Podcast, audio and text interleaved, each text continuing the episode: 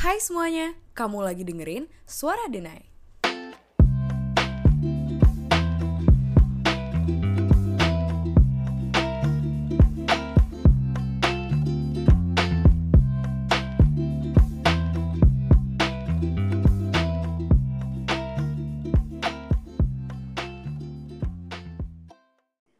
Halo semuanya, selamat datang di Suara Denai episode ke-7 bareng gue Ayasha Felis dan hari ini gue nggak sendirian, ditemenin bareng temen gue.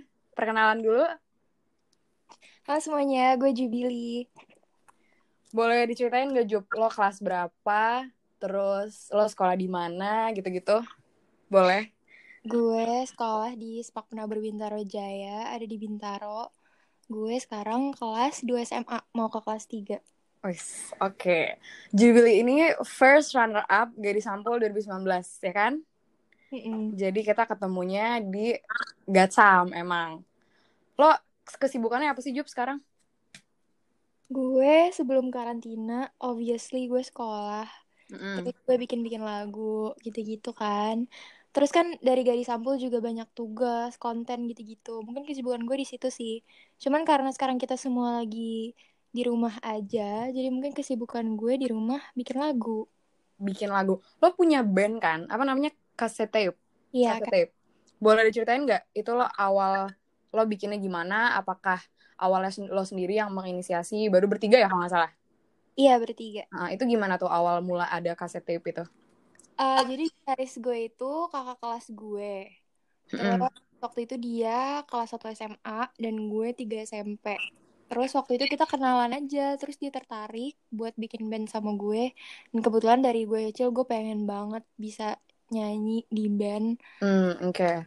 Akhirnya eh, kita cari-cari inspirasi nama-nama gitu deh. Akhirnya kita nemuin deh namanya cassette tape gitu. Tahun berapa tuh bandnya? Ada? Kayaknya Dari tahun berapa?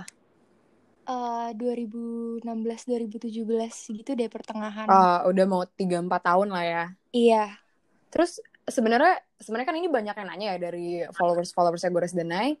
Itu eh, lo tuh sebenarnya tertariknya di eh, di mana sih Kak Jubili gitu? Ada yang banyak yang nanya, lebih ke seni kah atau ke modeling atau ada yang lain atau dua-duanya gitu. Soalnya lo punya ini kan, lo punya kayak Instagram yang khusus apa sih arts kan lo gambar kan. Mm-mm. Nah, jadi lo sebenarnya kayak interest di mana nih bidangnya? Kalau Goris Denai kan kita di international relations gitu. Um, jujur gue gak bisa pilih kayak gue gak bisa Oh, Oke, I see, yang ngerti. gimana Mm-mm. karena kayak pasti setiap hal yang gue lakuin tuh ada persentasenya masing-masing gitu loh Benar, benar, benar, benar. cuman uh, gue ngerasa tuh setiap apa yang gue lakuin tuh pasti ada benefitnya masing-masing gitu kalau misalnya gue foto oh berarti gue bisa bantu orang lain dengan ya foto-foto gue gitu misalnya gue dipakai buat model ini model Oh, Oke. kalau gue gambar itu juga bisa membantu gue secara finansial kalau misalnya gue bikin uh, bantuin bikin artwork apa gitu loh jadi menurut gue gue juga nggak nggak terlalu bisa fokus ke Milih, iya. Oke.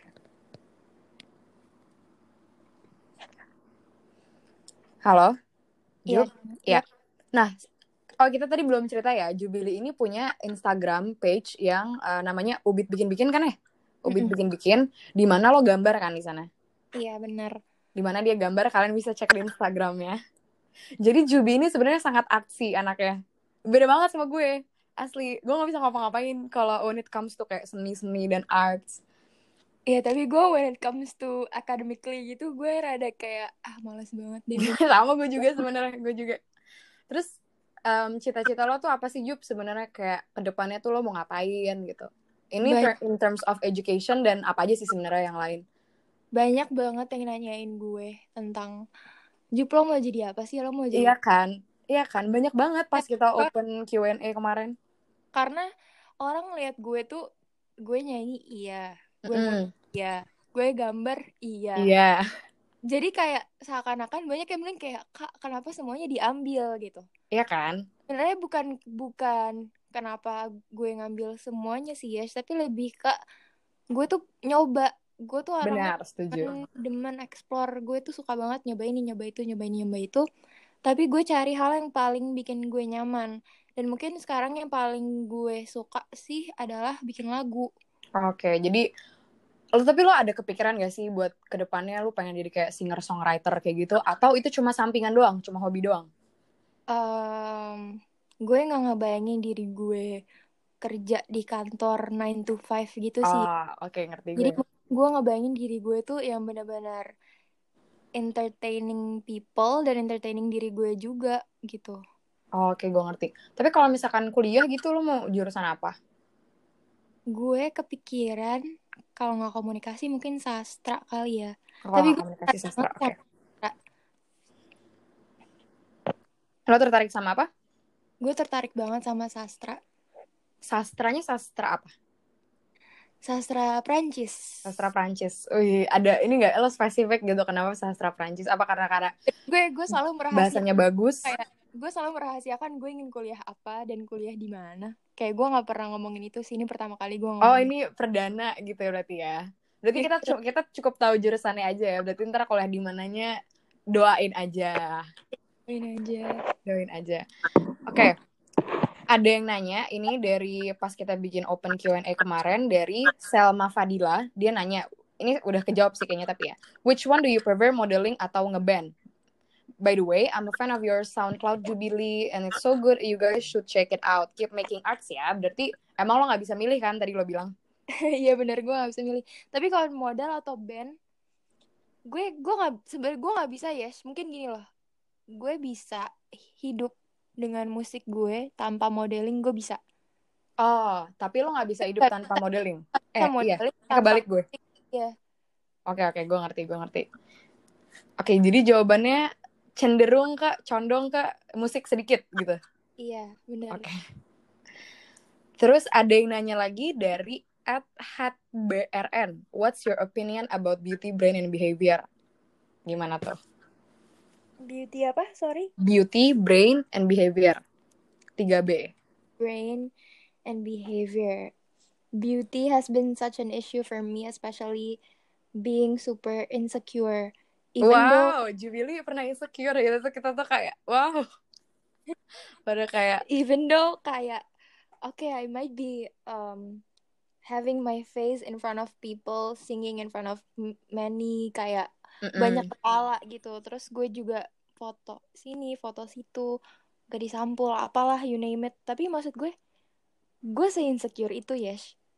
Dan orang tuh nggak tahu Wow, kayak orang nggak tahu um, gimana gue bisa berdiri aja kayaknya. Karena itu itu benar-benar satu masalah besar bagi gue tentang beauty. Dan gue sulit buat gue buat apa ya bisa katakan kalau diri gue tuh oke gue gue udah cukup kok gue cantik itu tuh susah banget Iya, iya, oke, oke. dan Iya sih, benar. iya Setuju dan sih. kayak entah kenapa gue I really do appreciate people comment di Instagram gue kayak bagus cantik apa segala macam gue berterima kasih banget tapi entah kenapa itu tuh nggak affects gue gitu loh Oh, oke, oke. Menarik, itu menarik. itu cuman yang kayak oke terima kasih tapi mungkin itu sesaat gitu loh ya jadi gue Ngerti, ngerti. habis itu gue mungkin bisa kayak insecure lagi kalau Hmm. gue gue lebih suka orang yang pinter sih dibandingin orang mungkin lo bagus secara fisik tapi lo nggak otak lo kosong gitu Oh, ya. Kasarannya gitu lah ya. iya Benar, setuju. Behavior, behavior. behavior is really really important Benar, if benar. smart and you're pretty tapi you don't have that good essential behavior tuh enggak banget Benar sih. Jadi, sebenarnya behavior tuh comes first nggak sih? behavior comes first and then your brain and then the last one ya physically Your pretty. beauty kan. Uh-huh. benar-benar. Oke, terus ini kita jawab-jawabin pertanyaan ya guys. Jawab-jawabin pertanyaan yang waktu itu kita udah open Q&A di Instagram gue Denai dan di Instagram gue sendiri. Terus ada yang nanya lagi, em, awal mulanya ikut Gatsam, kenapa tertarik? Cara ikutnya gimana dan kenapa? Basically all about Gatsam. Kalau dari lo Lo boleh gimana? cerita gak sih Boleh banget, boleh banget. Sharing. Jadi waktu gue kelas 6 SD, iya, waktu gue kelas 6 SD, gue tuh udah suka banget sama Dian Sastro. Oke. Dan Sastro Wardoyo tuh role model gue sampai detik ini gitu. Hmm. Eh, gue nonton acaranya dia yang dia talk show diwawancara sama Sarah Sehan. Oke, oh iya gue nonton juga tuh, gue juga, gue juga nonton. Sebelum ikut Gatsam, gue nontonnya buat motivasi. Iya, di situ dia cerita kalau misalnya dia tuh dia pengen membantu orang tuanya secara finansial lah gitu. Oke. Terus akhirnya dia cari-cari-cari, dia research apa segala macam, ternyata yang bisa membantu dia adalah gadis sampul. Model, iya. Nah, tapi sebelum dia ikut gadis sampul, Dian Sastro ini, dia eh, ngelakuin riset lagi gimana caranya supaya gue bisa menang di gadis sampul dan gimana caranya supaya gue bisa masuk ke Oke, bisa masuk ke mana, sorry? ke final jadi finalis gadis sampul. Oh, jadi finalis. Oke, terus? Ya udah, akhirnya dia ngelakuin eh, five year movement dan Mm-mm. akhirnya ikutin five year movement itu berarti kan eh, lima tahun dari gue kelas 6 SD, gue kelas 2 SMA dong. Oh, berarti lo tuh pengen jadi gatsam, pengen ikut gatsam tuh dari lo kelas 6 berarti? Iya, dari gue kelas 6 SD. Oke. Terus? Dan di situ tuh gue, gue tuh tipe orang yang kalau gue mau sesuatu, gue bakal ngeprint gambarnya, terus Mm-mm. taruh gue pajang di kamar gue. Bener-bener. Gue percaya banget sih sama kayak afeksi positif gitu ya gak sih? Iya, jadi kayak Bener-bener. lo harus mem you have to visualize your dreams gitu loh. Bener, gue setuju, gue setuju. Akhirnya gue kelas 6 SD, gue ngeprint logo gadis dan gue Wow. gue tapi harapan gue nggak nggak nggak begitu besar gitu loh ya jadi gue yang kayak pokoknya gue harus jadi guys sampul gitu Iya, oke, oke, gue Makanya ngerti. di lima tahun itu gue mengisi waktu gue dengan gue ikut lomba ini lomba itu supaya waktu gue udah daftar ke gadis sampul tuh gue udah full package Bener, oke, gue setuju. Jadi lo udah, istilahnya lo udah siap lah ya, udah matang buat ikut gitu. ya benar banget Terus akhirnya lo memutuskan untuk ikut pas kelas 11 ini, kenapa? Apakah emang kayaknya waktunya tepat? Kenapa lo nggak lo dari SMP atau dari kelas 10 gitu? karena gue ngerasa kelas 11 tuh waktu yang Pas aja ya, tengah-tengah. gue kelas 2 SMA oke ini pertengahan di mana gue bener-bener harus sibukin diri gue dengan hal-hal yang mungkin bisa bikin gue berkembang Mm-mm. Dan menurut gue lima tahun adalah waktu yang sangat cukup buat ngumpulin bakat-bakat gue yang akan gue tumpahin semua di pendaftaran gadis sampul. Oke. Jadilah lo daftar nih pas kelas 11. Ya, akhirnya gue daftar kelas 11 dan itu pun gue daftar diem-diem. Nyokap gue nggak tahu. Oh, Oke. Gue nggak tahu, pokoknya gue daftar aja dulu gitu. Uh-uh. Ya udah, akhirnya gue berjalanlah dengan garis-garis lain. Kalau gue, gue tuh eh, gue ngikutin gue baru sih, eh, nggak banget sih, cuma jatuhnya kalau sama lo, gue masih lebih baru karena gue itu mulai ngikutin gadis dari zamannya Kak Carmela 2016. Oh, oke. Waktu itu gue mau masuk yang 2017, tapi kan gadis vakum tuh nggak ada gadis sampul. Terus pas 2000 la- gadis 2018 tuh kayaknya gue gue lupa gitu kan, kita baru masuk SMA kan. Iya. Jadinya gue kayak aduh ntar aja deh tahun depan. Nah pas tahun depannya ini pas tahun ini tahun 2019 ya berarti kemarin Mm-mm. itu gue akhirnya memberanikan daftar walaupun itu insecure banget. Lo inget gak sih kayak unggulan tuh banyak banget yang cantik kan? Parah kan? Bener, bener-bener. Parah gue minder banget kayak ya udahlah nih paling gue berakhir di unggulan gitu mikirnya dan gue dan oh ya ini uh, fun fact gue tuh udah tahu Jubilee sebelumnya karena Jubilee pernah apply jadi apa apa sih gue lupa lo apply jadi apa Sebentar, gue kayaknya copywriter. Copywriter, copywriter di Bikamore. di Bikamor which is sekarang gue di Bikamor kan. Jadi waktu itu gue pernah gue tuh lihat CV lo kayak Jubilee Marisa. Oke oke. Nah terus habis itu pas disuruh kan kita gak disampul disuruh bikin video kan. Waktu gue submit video terus cari hashtag gak disampul 2019 terus gue ngeliat Jubilee Marisa terus gue kayak kok gue familiar sama mukanya? Gitu ya kayak terus itu kayak lah lo ikut gitu terus kita malah kenal di gadis karena sebelumnya di Bikamor kita nggak kenal gitu ya terus pengalaman lo waktu karantina gimana? Ini banyak banget yang nanyain dari DM DMK karantina gadis tuh gimana? Eh, gadis tuh nyari kriteria yang kayak gimana? Terus kenapa lo, lo ini gak sih kayak kenapa sih lo dipilih sama gadis gitu? Kenapa sih lo bisa masuk jadi 20 besar finalis gitu? Oke, Kira-kira kenapa gadis memilih lo kalau menurut lo sendiri? Oh, em, menurut gue tuh semua tuh gak ada yang dadakan. Gue percaya Hmm. gak ada hal yang dadakan, gak ada hal yang kebetulan gitu. Gue percaya banget sama itu. Jadi menurut gue, apa pun yang lo udah siapin, worst case tuh pasti lo seenggaknya lo dapet deh sepersen pun lo pasti dapet apa yang lo mau. Kalau lo udah siapin dari lama. Oke. Bener sih. Jadi waktu gue ikut gadis sampul, bisa dibilang harapan gue waktu gue udah masuk nih ke unggulan, gue udah harapan gue tuh udah mulai bertumbuh gitu. Harap gue tuh udah mulai ambisius, gue udah mulai oke gue harus gue harus bisa gue harus bisa. Karena Hmm. itu di, di- di kepala gue, gue mikir gue nggak mau mengecewakan Jubilee yang kelas 6 SD waktu itu gitu loh. Iya, bener sih. Karena waktu itu waktu gue 6 SD tuh I had this big dream being gadis sampul gara-gara lihat Dian Sastro gue nggak mau gue ngecewain the diri lo sendiri ya kan Hmm.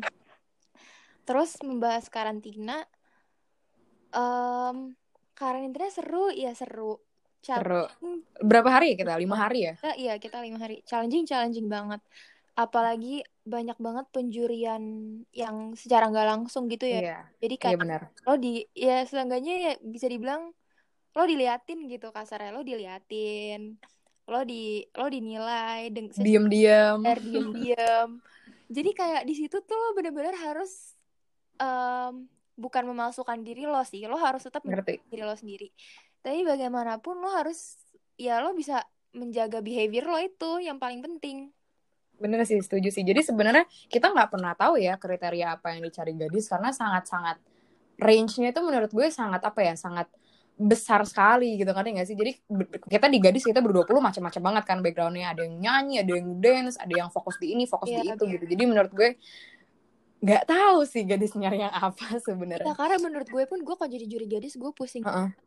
karena iya kan? ya, semuanya benar-benar they have their own talents and benar-benar beauty yang their own beauty. Beda-beda exactly benar. dan kayak porsinya menurut gue sama.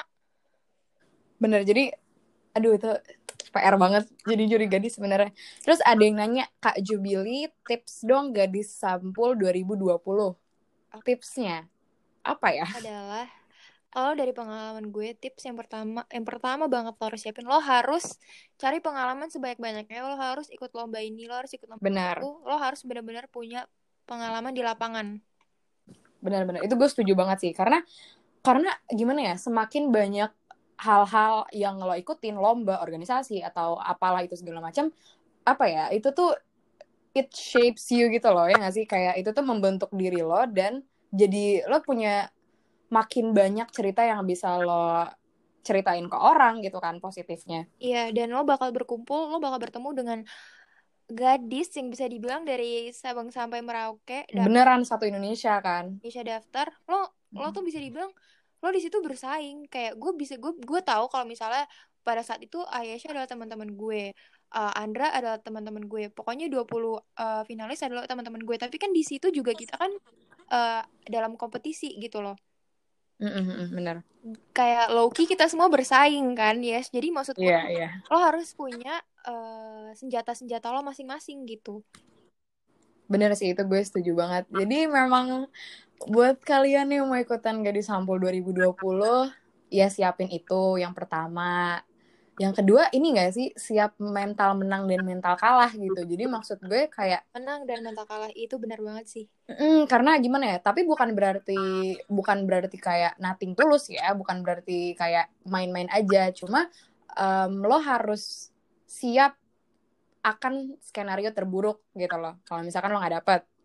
Cuma memang harus ini juga harus harus punya mental menang juga. Maksudnya ya kayak mempersiapkan. Ada ambisi sebenarnya nggak ada salahnya menurut gue. Iya benar. Dan mungkin gue tipe orang karena gue insecure banget, jadi gue nggak Mm-mm. terlalu nggak terlalu yang kayak oke gue harus gue harus memperbaiki fisik gue gini gini gini gini. Pokoknya Mm, gue tuh di situ kepala gue adalah gue harus datang apa adanya, mm-mm. bagaimana adanya gue. Tapi seenggaknya di kantong gue tuh gue udah ngantongin banyak banget pengalaman di luar sana gitu. Oke.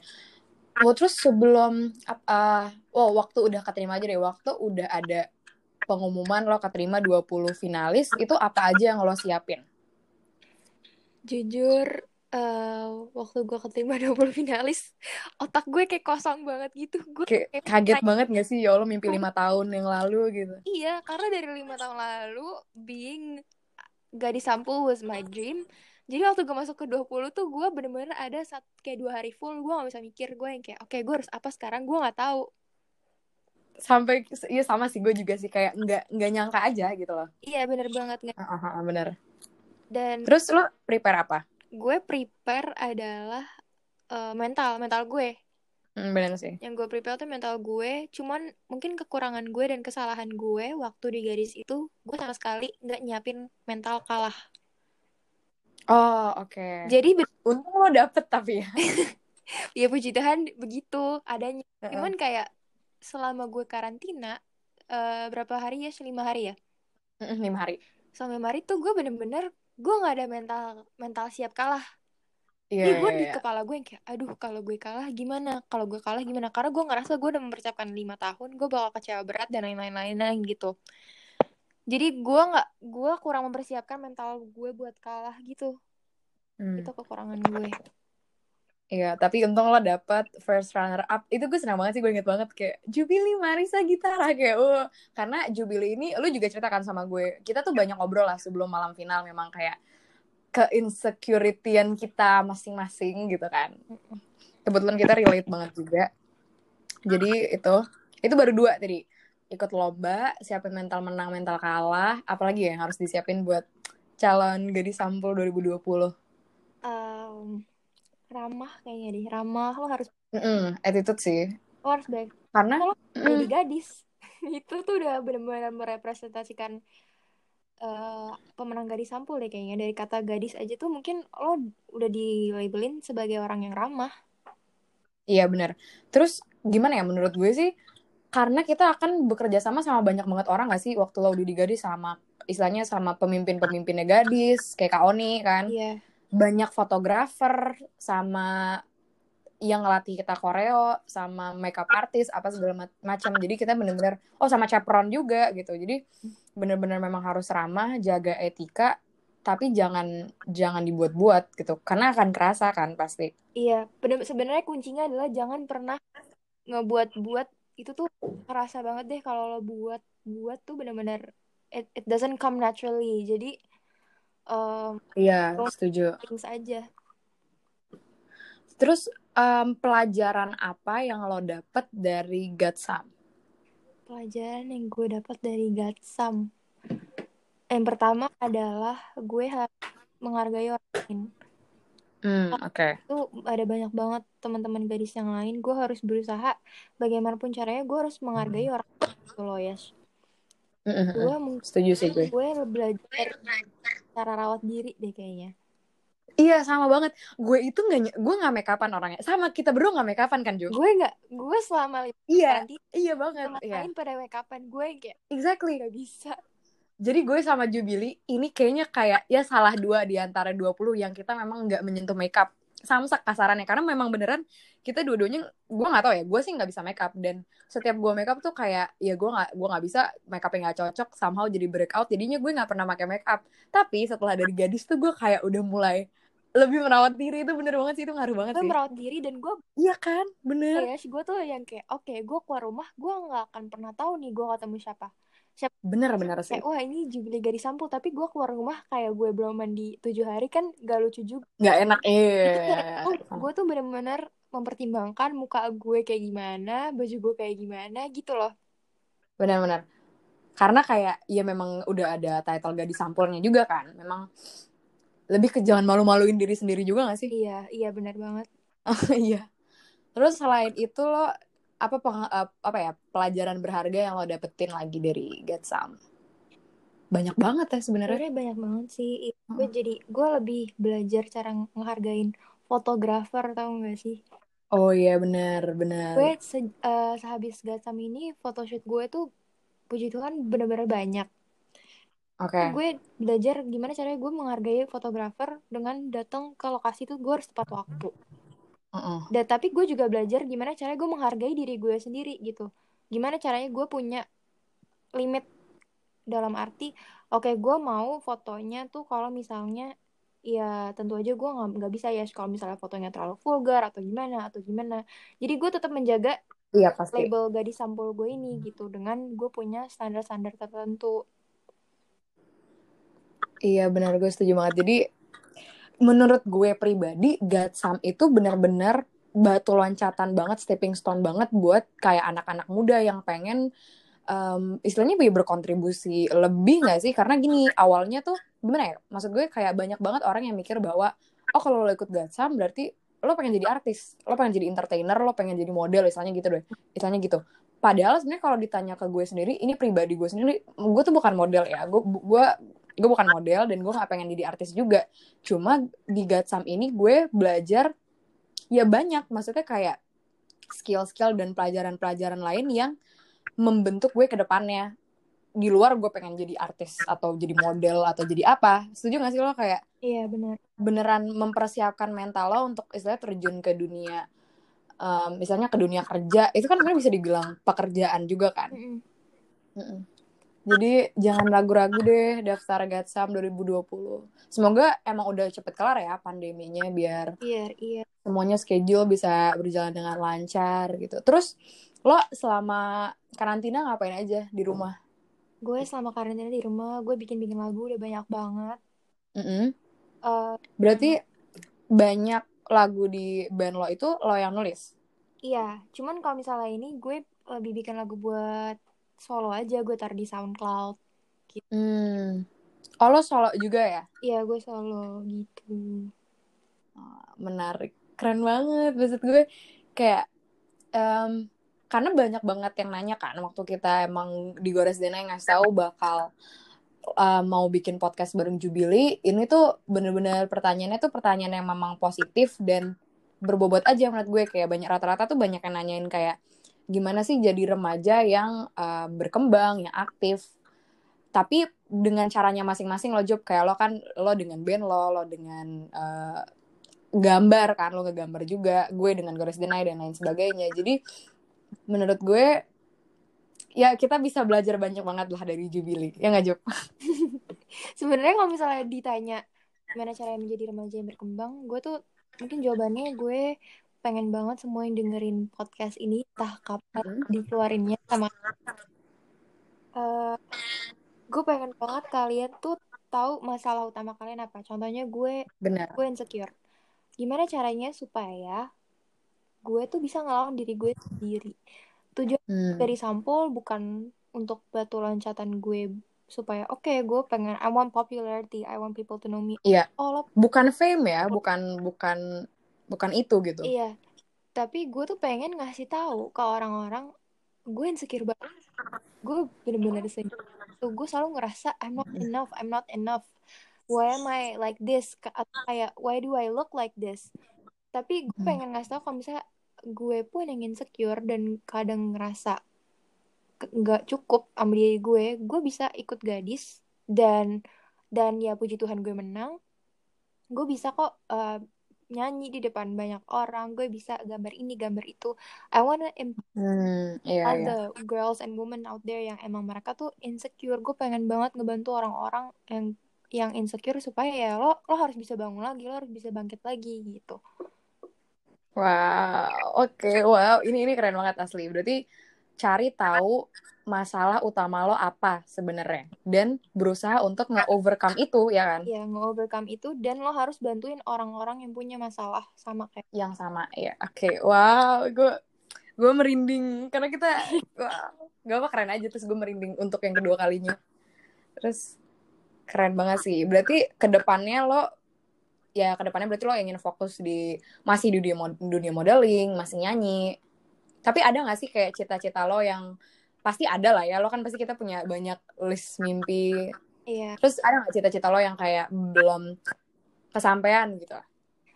Em, mungkin ini bisa dibilang podcast pertama gue ya. Hmm oke. Gue kayak randomly thinking gitu. Gue pengen banget bisa diundang ke Makna Talks kalau lo tahu Wah, gila lo. Ih, gue juga suka banget Makna sih. Gue- Please, hostnya kalau dengerin, iya kita ngefans Ya. banget sama Makna. Please undang kita. gue gue kayak oke goal gue adalah entah kapan gue harus bisa diundang di Makna Talks gue mau diundang Sama sama Iya banget. gue pengen banget bisa ditanya-tanyain hal-hal yang emang kayak udah gue lakuin selama ini tapi di Makna Talks gitu Bener. Itu, aduh, itu, itu, itu bener-bener bisa refleksi diri banget sih. Di Makna, menurut gue kayak pertanyaan-pertanyaannya. iya bener banget gue juga gue gue punya bucket list banyak sih gue pengen mau di Hmm. di Makna gue pengen bisa manggung di We The Fest Wow, oke. ya menurut gue eh, mimpi ya lo harus mimpi setinggi tingginya gak sih Yash Bener-bener. Nggak ada, nggak ada batas Nggak- ya. Maksudnya kayak nggak, nggak rugi juga. Nggak bayar mimpi kok. Iya bener banget gitu Wow. Kalau di luar kayak nyanyi dan di luar apa yang udah lo lakuin sekarang, ada nggak hal lain yang pengen lo lakuin gitu? Tahun ini gitu misalkan. tahun ini gue lebih pengen olahraga kayaknya sama gue nggak sehat banget apalagi dalam masa-masa seperti ini gue gue tuh nggak olahraga gue parah banget abis lihat-liatin Eva Celia gitu gue kayak terakhir oh oke menjadi uh, vegetarian vegan dan semacamnya. Oke. Kan kayak gue belum punya kayak gue belum punya niat yang penuh untuk nggak mengkonsumsi hewan gitu loh. Iya nggak bisa. Cuman gue tuh udah gue cinta banget pengen sih daging. pribadi yang sehat gitu. Iya benar-benar Iya itu penting sih sebenarnya buat kesehatan. Oh iya, ini ini menarik banget nih. Gue jadi gue jadi kepikiran ini. Tapi gini, lo tetap mau lo lo sebenarnya di modeling itu kenapa? Apakah karena memang untuk lo cari uang atau memang hobi lo? jadi gue modeling tuh dari gue kelas 2 SD Dua SD, Iya. modeling dari wah oke. Gue gue masih ngapain tuh dua SD? Terus terus. gue modeling 2 SD gue jalan buat um, fashion show-nya S-Mod waktu itu Demi apa keren banget. Oke. terus gue iklan es krim Walls Oh lo iklan juga? iya gue iklan Sama kayak Maika. Maika juga pernah iklan waktu itu. terus gue iklan Kijang Innova kayaknya Oh lo iklan, gue baru tahu. Terus. pokoknya dulu waktu gue kecil tuh gue gitu-gitu deh iklan iklan Oke. iklan iklan Heeh. terus segala macem terus gue sempat uh, stop sampai gue 4 SD awal terus 4 SD mau naik ke 5 SD gue main kayak series gitu dari sekolah gue Ah, I see, oke. jadi gue dulu gue sempet acting gak jelas banget gak sih tapi gue gue gue yang kayak apakah gue akan kembali ke dunia itu gue belum tahu Oh, belum memutuskan ya ya? cuman sekarang gue lebih yang kayak ya udah gue foto-foto model-model ya gue I enjoy doing it cuman kadang ya problem gue itu kadang gue insecure Ya. Tapi ini sebenarnya relate banget. Eh, lo ini gak sih, lo pernah kepikiran gak sih buat ikut kayak Putri Indonesia, Miss Indonesia? Karena kan banyak banget alumni Gadis Sampul yang ikut pageant itu kan. Mm-mm. Lo sendiri gimana? Pernah kepikiran gak? Em, ini pertanyaan menarik banget sih sejujurnya dan ini, Iya kan, gue juga baru kepikiran tadi. Oke, Putri Indonesia gitu. ini butuh pemikiran yang lama mungkin tapi jujur Iya. gue follow gue follow tuh gitu-gituan official Gue juga ngikutin Miss Universe gitu-gitu. Pernah nggak terbesit sekali aja kayak di pikiran lo kayak, aduh kayak gue pernah ya, pengen. pernah ya dan gue, Pernah ya? gue mikir gini oke gue Sama melakukan ini di umur 22 Wow, oke. Wow, kita tunggu lima tahun lagi. itu kita nggak tahu ya ya maksudnya kita Iya, iya, ngerti. gue juga masih yang on and off gitu iya nggak ya iya nggak ya gitu Iya, yang ngerti. Tapi pernah kepikiran untuk ikut beauty pageant lah ya gitu. iya Oke, menarik. Karena beneran alumni Gatsam tuh banyak banget kan ikut. Apalagi Jihan Almira kemarin. Mm. Jihan. Kak Jihan itu jadi Miss Supranational Indonesia, which is second runner-up-nya Putri Indonesia. Iya. Tahun 2019. Keren banget. oh iya jadi putri Kenapa? gitu Putri Indonesia. Gue itu jujur, gue ngikutin Putri Indonesia itu dari gue SD. oke kalau Putri Indonesia lebih dulu lah daripada gadis. Jadi gue udah nonton tuh dari dulu. Jadi gue gue tuh kayak terbrainwash gitu loh. Dan tante gue, tante gue tuh Putri Indonesia Kepulauan Riau tahun 2016. wah keren Jadi iya maksudnya itu gue jadi kayak dan gue ngikutin banget kan kayak bayangin Jup kayak eh, misalkan 30 neg- 30 perempuan kayak memang sama-sama cantik semua terus cerdas juga punya advokasi masing-masing. Gue tuh selalu tertarik dan selalu apa ya attracted ke figur-figur perempuan yang cerdas gitu loh. Dan itu tuh biasanya tercermin di Putri Indonesia ya gak sih? iya Heeh, jadi gue kadang kayak pengen sih tapi nggak bisa tapi gue insecure pasti gue akan insecure gitu loh. tapi gue kayak insecure pasti ya. Cuman gue Mm-mm. mikir kayak oke kalau misalnya lo jadi putri Indonesia dan lain-lain lo pasti kan eh, tanggung jawab lo lebih besar gitu. Sedangkan gue tuh tipe orang yang gue ada rebelnya dikit gitu. Gue sama sama. ah bodo amat gue mau masuk industri kreatif gue bikin lagu sebanyak-banyaknya gue pengen eh, modeling sebanyak-banyaknya pokoknya gue pengen empower woman dengan cara gue gambar dan kegiatan seni lainnya. Jadi itu masih menjadi hal yang gue pertimbangkan buat masuk ke putri Indonesia sih benar-benar tapi pernah lah ya terbesit sedikit Iya, terbesit sedikit sih pernah yang kayak mimpi-mimpi asal. iya paling paling kata gue Malaika nih dikit lagi dia ikut karena gue sebelum malam final tuh kita ngomong Mai udah ikut Mai tahun 2020 gitu 2021 deh lo ikut Iya sih. Dan gue em, apa ya? Gue mikir apakah gue akan terus berkompetisi dengan banyak orang di luar sana dengan Mm-mm. eh, woman out there? Apakah gue Mm. Kompetisi terus kompetisi terus jadi kadang gue mikir udah I'm gonna do what I'm gonna do I'm gonna empower women by myself aja gitu Oke, okay, itu keren sih. Beneran kayak dengan cara lo sendiri kan, dengan cara lo berkarya di band lo, dengan cara lo gambar gitu. Iya, kayak kadang gue mikir I don't really need that crown, you know. Jadi Iya, asik. Itu quote of the day. I don't really need that crown. iya, gue kayak gue ngerasa, Iya, gue bener. I don't really need that crown. I- I'll make my own crown gitu. Oke, keren. Ini bisa kita jadiin quote of the day nanti. Menarik sih. Seru sih sebenarnya. Oh, lo pernah pengen juga ya berarti? Ya sih. Siapa yang nggak mau kan kasarnya gitu. Iya, menjadi putri siapa sih yang gak mau ya? Iya. Iya. Keren keren. Lo ada gimana ya pesan nggak buat kayak anak-anak muda di Indonesia untuk terus merekam jejak baik buat Indonesia, buat istilahnya buat ya komunitasnya masing-masing lah gitu. Lo ada pesan nggak buat mereka Pesan gue untuk terus melakukan hal-hal yang positif gitu? um, sekolah penting, Kalau penting ya. penting. Tapi I want you to know just don't just sit at school. Don't just Hmm.